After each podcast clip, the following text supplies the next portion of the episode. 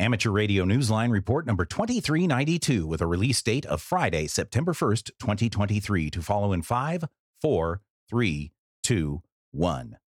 The following is a QST, historic contact between two U.S. missile silos, big changes for hams in Australia, and for one parachute mobile YL, the sky is no limit. All this and more as Amateur Radio Newsline report number 2392 comes your way right now. From around the world, this is Newsline, Amateur Radio's independent on the air news and bulletin service. Reporting from Shelbyville, Tennessee, here's Skeeter Nash, N5ASH. Our top story takes a page right out of history. Two United States missile silos have made radio contact with one another for the first time since the 1960s. This time, however, it was a contact between civilians. They were hams on high alert for QSOs. Kent Peterson, KC0DGY, brings us the details. The Atlas F missile silo in Plattsburgh, New York, possessed the kind of military readiness in the 1960s that reflected an American nation poised for war. Among those sites decommissioned by the U.S. military in 1965, one silo within a mile of the border with Canada showed a different kind of readiness on the 19th of August. On that day, the activation was for an amateur radio contact. Despite difficult band conditions, a successful QSO was logged, and it was with another deactivated missile silo, this one in Texas. Members of the Champlain Valley Amateur Radio Club originally wanted to simply test the club's equipment, but after the club learned about a ham radio test scheduled for the same day at the deactivated silo in Texas, they modified their plan. The Northern New York Club's second vice president, Matt Prey, W2UXE, told the Press Republican website that all the hams decided to try for a contact between the two silos. Their effort delivered a brief but hoped for result. Matt's call was logged in Texas by Robert Grabowski, KB5RG, at the Dyess Air Force Base in Texas. The day presented another link to history. Dick Somerset, a retired member of the U.S. Air Force, was there in Plattsburgh. In the 1960s, he had been a launch crew member stationed at the Dyess base in Texas and had also worked in Plattsburgh with the silo's quality control. More than a half a century later, he was pleased to see radio contact between the two silos, this time with peace in mind. This is Kent Peterson, KC0 DGY. A launch pad in Florida has sent three more ham radio operators into space, as we hear from Paul Brown, WD9 GCO. Three amateur radio operators were among the four member crew aboard the spacecraft Endurance as it lifted off on the 26th of August from Florida's Kennedy Space Center. The launch of the Crew 7 mission was provided by SpaceX for NASA. U.S. astronaut Jasmin Moghbeli, KI5WSL, is the commander of the mission. Pilot is Andreas Enevold Mogensen, KG5GCZ, an ESA astronaut from Denmark.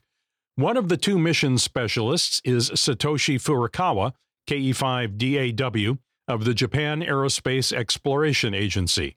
Satoshi is trained as a doctor in Japan, where he practiced as an anesthetist and a surgeon. The trio is joined by another mission specialist, cosmonaut Konstantin Sergeyevich Borisov of Roscosmos. This is the eighth commercial crew program launch for NASA and SpaceX. The crew is expected to be on board the International Space Station for about 190 days. This is Paul Brown, WD9GCO. There are big changes ahead in Australia, for operators and hams have until the end of this month to share their thoughts with the regulator. Graham Kemp, VK4BB, gives us the details. The Australian Communications and Media Authority is seeking input on the new amateur radio qualification framework it intends to have in place in December two months ahead of the February date when apparatus licenses are to be replaced by the new class license structure. The new class structure will also revoke overseas class licenses and instead permit qualified amateurs visiting from overseas to operate. University of Tasmania's Australian Maritime College will no longer conduct exams or issue qualifications for the ACMA, which has said only it will manage such work itself. The authority seeks input as well on a new fee structure that includes the cost of recognition certificates and other payments associated with the license process. The regulator's website calls these proposed fees similar to those already in place. Comments are due by the 26th of September. And for a list of fees and other details, visit the link in the text edition of this week's Newsline script at arnewsline.org. This is Graham Kemp, VK4BB. A longtime broadcast engineer with a history of mentoring and supporting fellow amateur radio operators has become a silent key. William Culpepper, W4BZ, formerly W4PER, was devoted to amateur radio and was active in the Antique Wireless Association, the ARRL, the Institute for Electrical and Electronics Engineers, and the Association of Federal Communications Consulting Engineers. On the professional side of radio, he worked with RCA, New Jersey Public Broadcasting, and a variety of consulting firms, including the one he later founded, William Culpepper and Associates. His death in July was reported on the website radioworld.com. William Culpepper was 90. In New Zealand, hams will be activating summits and remembering a devoted SOTA friend and colleague as we hear from Jim Meachen, ZL2BHF. The sudden death of Andrew White, ZL3CC, in March of 2018 was a difficult loss for many of the amateur radio friends who had come to know the Christchurch operator through summits on the air and his SOTA activation blog. New Zealand hams are especially grateful that Andrew played a big role in establishing SOTA on the South Island. On May 1st, 2016, the day the South Island officially became active in the SOTA program, Andrew wrote happily on his blog and thanked many friends on the team who helped make it happen. Many of his radio friends set aside the closest Saturday to what would have been Andrew's birthday to hold Andrew White ZL3CC Memorial Day. This year, it's on the 9th of September.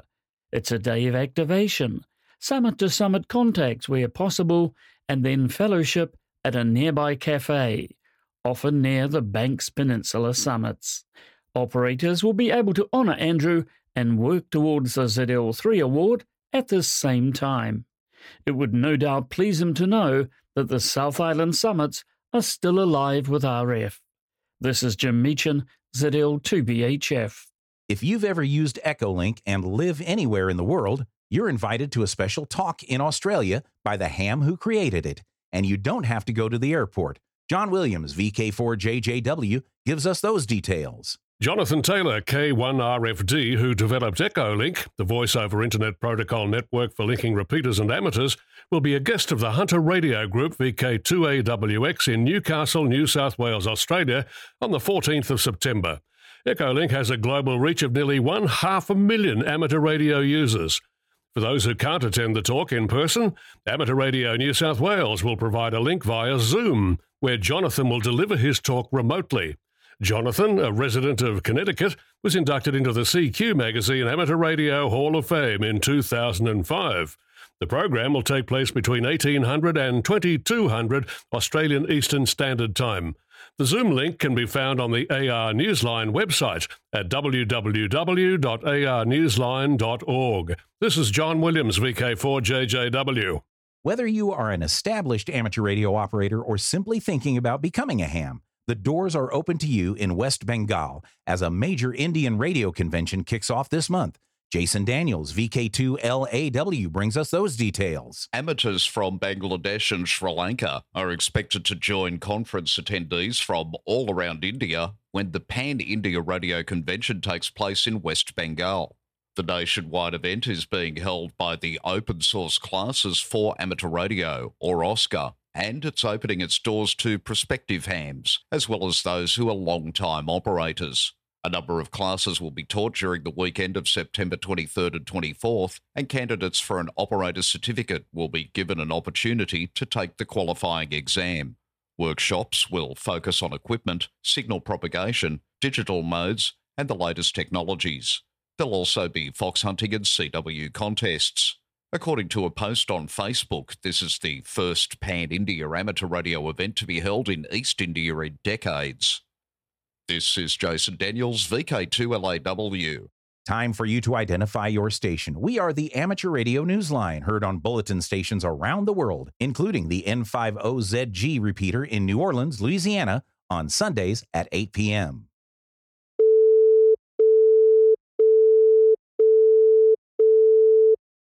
Radio fans in the UK are raising their voices and a petition to convince the BBC to keep a long standing favorite radio service. We hear about their efforts from Jeremy Boot, G4NJH. A petition drive has been launched to press the BBC to reverse its plans to take its longwave service on 198 kHz off the air by the 31st of March 2024. BBC made the announcement in May 2022 that it was closing its longwave transmitter, describing it as a dying technology. According to the petitioners on the change.org website, the single longwave transmitter at Droitwich is efficient, covering most of the UK and Northern Europe. It is viewed as one of the more historic features of the BBC, and its planned shutdown would come a, a mere six months before it marked its 90 years on the air. The Change.org pet- petitioners call it, quote, a historic radio lifeline, close quotes. BBC Radio 4 has already begun a public information campaign to convince listeners to make the change from longwave to the broadcaster's other platforms. Those platforms are expected to carry many of the programs now on Radio 4 longwave, including Test Match Special, Yesterday in Parliament, Shipping Forecast, and the Daily Church Service. The BBC has been following listeners' trend towards favouring digital radio and has acknowledged on its website that a wide range of alternative listening services have become available. This is Jeremy Boot G4NJH. Congratulations to the National Radio Astronomy Observatory on the 30th anniversary of the inauguration of one of the world's most high precision radio telescopes, the Very Long Baseline Array of the National Science Foundation. The array of 10 radio antennas operates remotely from New Mexico and has been collecting data on galaxies, tracking black holes and pulsars movements, and looking inward at the planets in our own solar system. The array's stations have been set up in areas such as Fort Davis, Texas, Los Alamos, New Mexico, and Brewster, Washington, among other locales, all chosen for having very low levels of radio interference. In many countries, this time of year, September means it's back to school season. That's true for hams too, as we learned from Andy Morrison. K9AWM. School is in session at the QSO Today Academy, and the virtual doors open on September 8th. The three day intensive learning environment is the outgrowth of six virtual Ham Expo conventions organized by Eric Guth, 4Z1 UG, starting in August of 2020 as the COVID 19 pandemic took hold. The Academy will feature a mix of live and pre recorded sessions and will include a searchable library of the previous ham expos. Presentation topics include SOTA, the 10 worst antennas for amateur radio, how to chase the RAC Portable Operating Challenge Award, tips for purchasing a transceiver, and a discussion about the ICQ Podcast's Digital Voice Project. There are additional sessions on antennas, operating aids, and not surprisingly, even AI gets mentioned in the virtual classroom. Participate in any of the live presentations from anywhere in the world. Tuition is $15, and for details, visit QSOTodayHamExpo.com. This is Andy Morrison, K9AWM. In the world of DX, be listening for Greg N9GB operating holiday style as 8P9GB from Barbados, IOTA number NA021, from the 8th to the 15th of September. He will be on 60 through 10 meters and possibly 6 meters.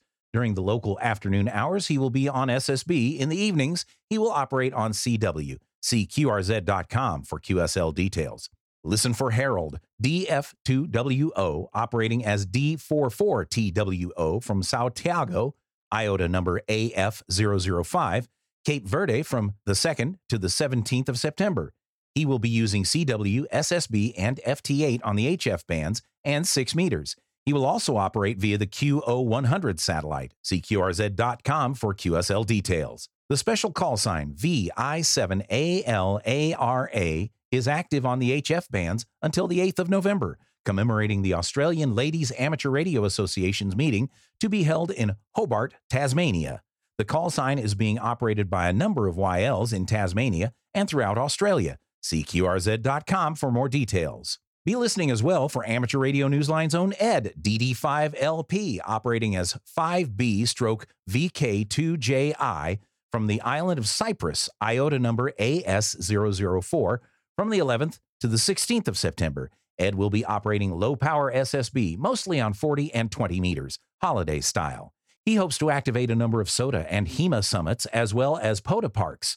QSL to his home call. We end this week's report with a love story. We ask, just how far would you leap for someone you love? And would you remember to take along your radio?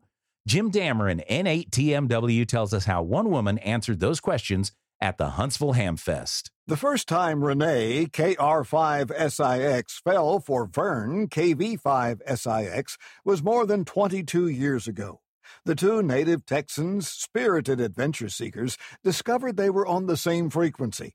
They eventually married, had travel adventures together, and returning home after a stay in Guatemala, they embraced more adventure by becoming amateur radio operators. Just a few weeks ago, Renee fell for her husband all over again, but this time it was at Skydive, Alabama during the Huntsville Hamfest. To be precise, Renee fell 14,000 feet from an airplane going 130 miles an hour.